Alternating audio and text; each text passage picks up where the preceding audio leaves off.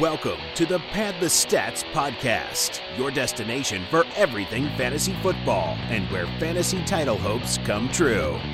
And now, your host, James Swanson. Welcome back. This is Pad the Stats fantasy football podcast, continuing our rookie series, and we're going to talk two more quarterbacks on today's podcast. Recording this March 6th.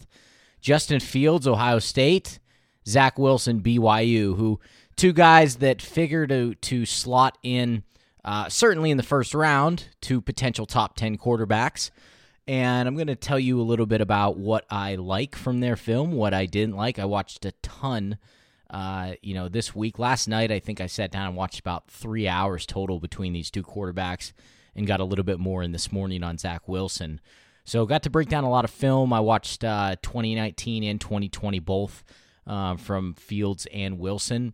Um, I'll tell you a little bit about why I did that specifically with Wilson uh, when you take a look at his numbers. Um, and then, uh, so this again is our second podcast for the quarterbacks. We'll have one more next week on Trask and Mac Jones. Wrap that up, move on to tight ends, and then we'll uh, we'll do a best of the rest. So I'm going to start with Justin Fields, and there obviously there's there's a lot of debate, right? Everybody thinks that Trevor Lawrence is far and away the number one, the generational QB, and is going to take be taken by the Jacksonville Jaguars. That's probably so. But what happens after that? Who goes number two? Do the Jets take a quarterback? Where do the Lions go? Where do the Panthers go? The Broncos? There's a lot to be decided. And there's also a lot to be decided on who's the number two quarterback, who's the number three. Look, I'm going to tell you why I think these guys, where I think these guys fit, and where I think they might fit uh, at the next level. Um, and some of it good, and some of it not so good. To be completely honest with you, I will say this: I don't see either of these quarterbacks being on the level of Trevor Lawrence, and it's really not that close. I don't think either of these guys, from a skill standpoint in the pocket, anticipation, just arm talent in general, hold a candle to what Trevor Lawrence can do. Trevor Lawrence is easily the number one quarterback and a guy who can be a generational talent, in my opinion. Now let's start with Justin Fields, the Ohio State quarterback at 6'3, 228 pounds. And in 2020, just eight games, five regular season games, the two games in the college football playoff and the Big Ten championship game. So eight total, 2,100 yards, a little over 70% completion percentage. Very good. 9.3 yards per attempt, 10.1 air yards per attempt. Both of those were least amongst the top, the big four. Uh, so 22 touchdowns, six interceptions, 81 rushes, 383 yards, and five touchdowns. So this is a guy who, and when I say the big four, I, am talking these four Lawrence, Wilson, uh, Justin Fields, and Trey Lance. So, uh, of course, when we get into Mac Jones, I, I could see him being somebody that maybe leapfrog someone, especially a guy like Trey Lance, but we'll get to that uh, a little bit down the road. Uh, but with Justin Fields, who is he? He's a dynamic athlete, kind of like the first two guys, right? This is just another guy who looks the part, put together very well. He can equally hurt you with his legs and his arm and he's sturdy, he's thick, he's powerful, he's very explosive in his lower half. He has a knack to really shed defenders, shed blitzers, stay on his feet. He's got excellent balance. He's a really good runner, really good runner. But like the two guys I mentioned before him, he's a passer first. He is looking to throw the football. Now, where Trey Lance in North Dakota State's offense, they ran a lot of designed runs. Ohio State runs a more traditional spread spread everybody out and let Justin Fields work from the pocket and make plays with his arm. But when things aren't there, he can he can break defenses down and make them really pay with his legs, which I think is going to translate very well to the next level because the arm talent is there, but that added dim- dimension of what he can do with his legs as an athlete is going to be lethal. Where I want to see Trey Lance do a little bit more when we're talking about those two guys specifically. I want to see him do more from a po- from the pocket. Justin Fields did enough at Ohio State in my eyes. He checked enough boxes in terms of experience and you know games played where where they're asking him to throw from the pocket So he's got that down in his game. He can do both things very well. He's extremely good moving to his right and throwing on his right. I said that he might be the best quarterback in this class at moving and, and throwing, especially uh, you know moving to his right. But he can also do it to the left. He sets his shoulders and his feet very well. He's got this knack when he rolls to his left, he will he'll actually stop, square his shoulders, square his feet, plant, and look for for guys coming back across the formation. And he usually makes a big play in those scenarios. So he's a guy who, again, is always looking to throw, but he can kill you with his feet, and it's going to serve him well. I the the difference with him too is just uh, you know how just how sturdy and how I don't want to say stocky, but he's just put together. He's really put together. He's powerful. He can he can shed guys. Uh, like I said, blitzers. He's going to make a lot of wow plays. Escape in the pocket is what I wrote down.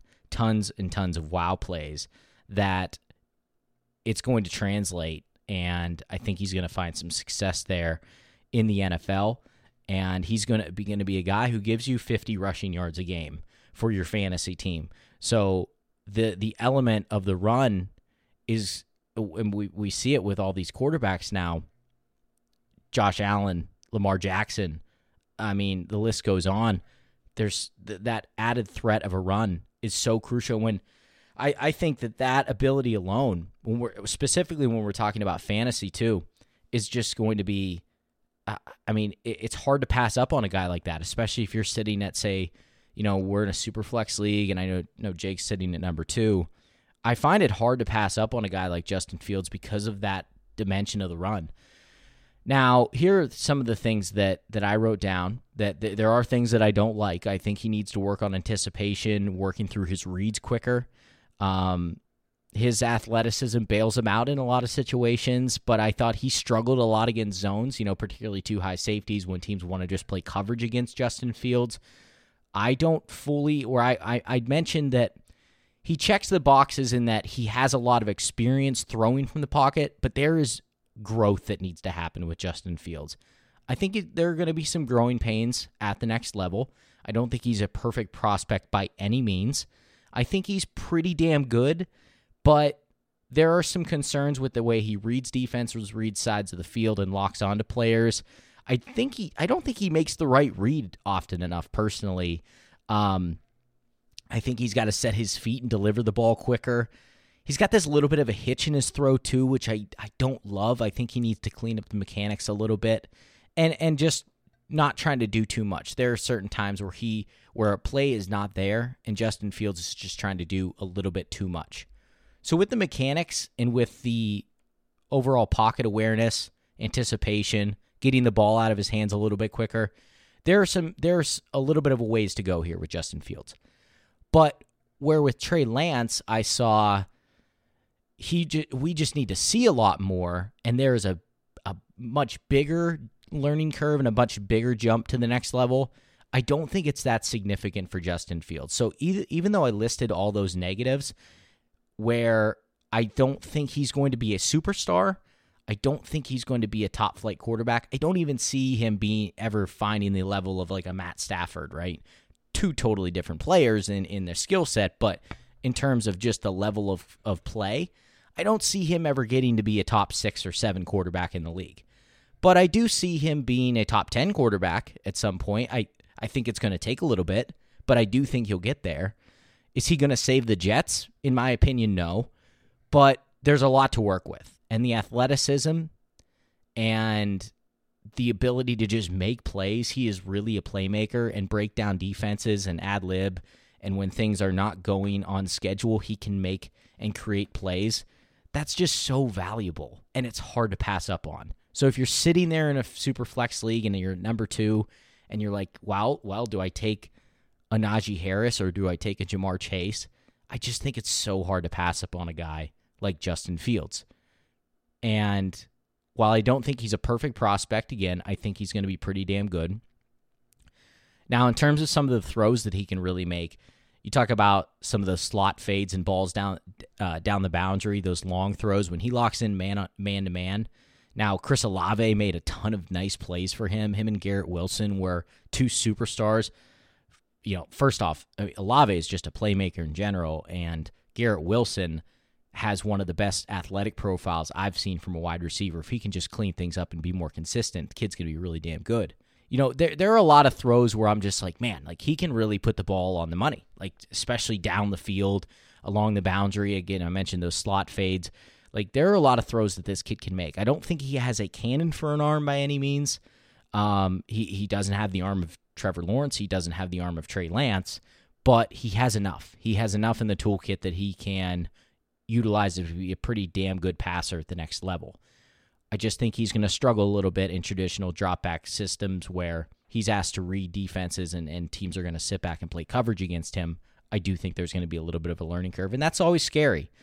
But I'll take what's what's there, right? The the amount that there is to work with Justin Fields, I'll take that and I'll be damn happy with that. And the other stuff, I don't think it's that much of a gap that teams can't get him to be you know, be a really damn good quarterback at the NFL level. All right, let's talk Zach Wilson then. This kid's really interesting to me. Um, out of BYU, 6'3, 210, 2020 numbers, very good. Uh, they had a great team this year, almost 3,700 passing yards, nearly 74, 73.5% completion percentage. Excellent. He had the most yards per attempt out of the big four and the most air yards per attempt out of the big four 12.6. 33 touchdowns to just three interceptions, 70 carries, 254 yards, and 10 touchdowns. So the 2018, I had to go back and watch some of his 2019 tape because the 2018 and 2019 numbers aren't good. 501 attempts combined in those two seasons under 64% completion percentage, 23 touchdowns to 12 interceptions. And I was like, man, like what did this kid do to turn it on in 2020? Because the numbers the two years prior to that were nowhere near what he did in 2020. But when I put on the tape and I watched pretty much every game from 2020 and a couple from 2019, um, there are some things that stand out that are just absurd and really, really, really good. This kid has an excellent feel for the game and he plays the position in general at such a high level. You can tell guys who have a really good feel for it. Like he is a field general out there. He's a commander of the game. He's very smart, very calm in his way, the way he plays the position with his feet, the way he can sidestep tacklers and blitzes and, and slide the pocket and maneuver the pocket is really, really good. He's savvy uh, in that sense, is what I wrote down. I love his feel for the game. You can just tell those guys who, when they have the ball in their hands, especially at the quarterback position, it's just almost like Aaron Rodgers. Like you can tell, just they have such a good feel and command for the game. And that's what Zach Wilson is, in my opinion. Now, he isn't nearly as dynamic of an athlete as the other guys, where Trey Lance and Lawrence and Justin Fields are going to kill you and make plays with their legs. And all three of those guys could run for four or 500 yards in a season. You know, I don't think that Zach Zach Wilson's not going to do that, but he can make plays with his legs. Don't don't take that for granted. This kid actually can make plays with his legs when things break down. He's pretty savvy and he's athletic enough and he's crafty when using his feet. He can sidestep defenders, he can he can juke defenders, he can kind of wiggle and and just weave his way to pick up yards. So it's not all lost when receivers aren't open for Zach Wilson. He can certainly pick up yards with his legs and extend the sticks. Kid's got great ball skills. Um, the flips, the different option flips that he makes, and underhand flips. Um, the way he can just, I, you can just tell a guy who has really good hand-eye coordination and really good ball skills, and like that's him. And he makes a ton of flashy throws. I love his release. I love his uh, ability to deliver the ball it's um I just love it. I, I love everything about the way he throws the football. He kind of has a little bit, bit of a whip. I heard some people talk about Johnny Manziel in his game, the way he kind of can move around and keep his eyes downfield and make big plays on the run off platform. There's a ton of times where he's his feet are not set, but he's making throws off platform that are really really good. Um, which look, everything that I see from this kid in the pocket, I'm going to say right now, is exceptional. The way he commands the position, he has a chance to be really damn good, really damn good. And all the tools are there to tell me that he could be the number two quarterback in this class. But here are some of the things that I think are going to hold him back. He makes some really ill advised throws, and some of the accuracy concerns I thought really popped up. He has a lot of erratic throws, just erratic throws, like outs, comebacks, you know, digs, things like across on the sideline, especially. He just makes some throws that I'm like, where are you throwing the ball? Like when he's throwing down the field, some some of those uh, slot fades and and deep shots down the sideline, he really misses badly. And I think some of the ball placement is a little bit concerning, to be honest with you. Now, I will say this I, I think that with everything that he brings to the table at playing the position prior to where some of his ball placement is, is so damn good that I think that teams have a chance to to mold this kid into like a really special quarterback. And I think his upside is higher than Justin Fields. I just want to see more of him as a consistent thrower. And I know the completion percentage this year was really good, but if you put on the tape and you see some of his throws, he can be pretty erratic at times, and it is a little bit concerning. And this is exactly why Fields and Wilson are not on the level of Trevor Lawrence for me. It's just I put on Lawrence after I watched these two guys just to get a quick, fresh comparison. You know, while everything was like, like fresh in my mind, and it really isn't close. It really isn't close. But I do think Zach Wilson has a chance to be like pretty special not generational, but but pretty pretty special. I think Justin Fields is going to be good, but not great, if that makes sense. So Fields is Wilson's upside is is QB two.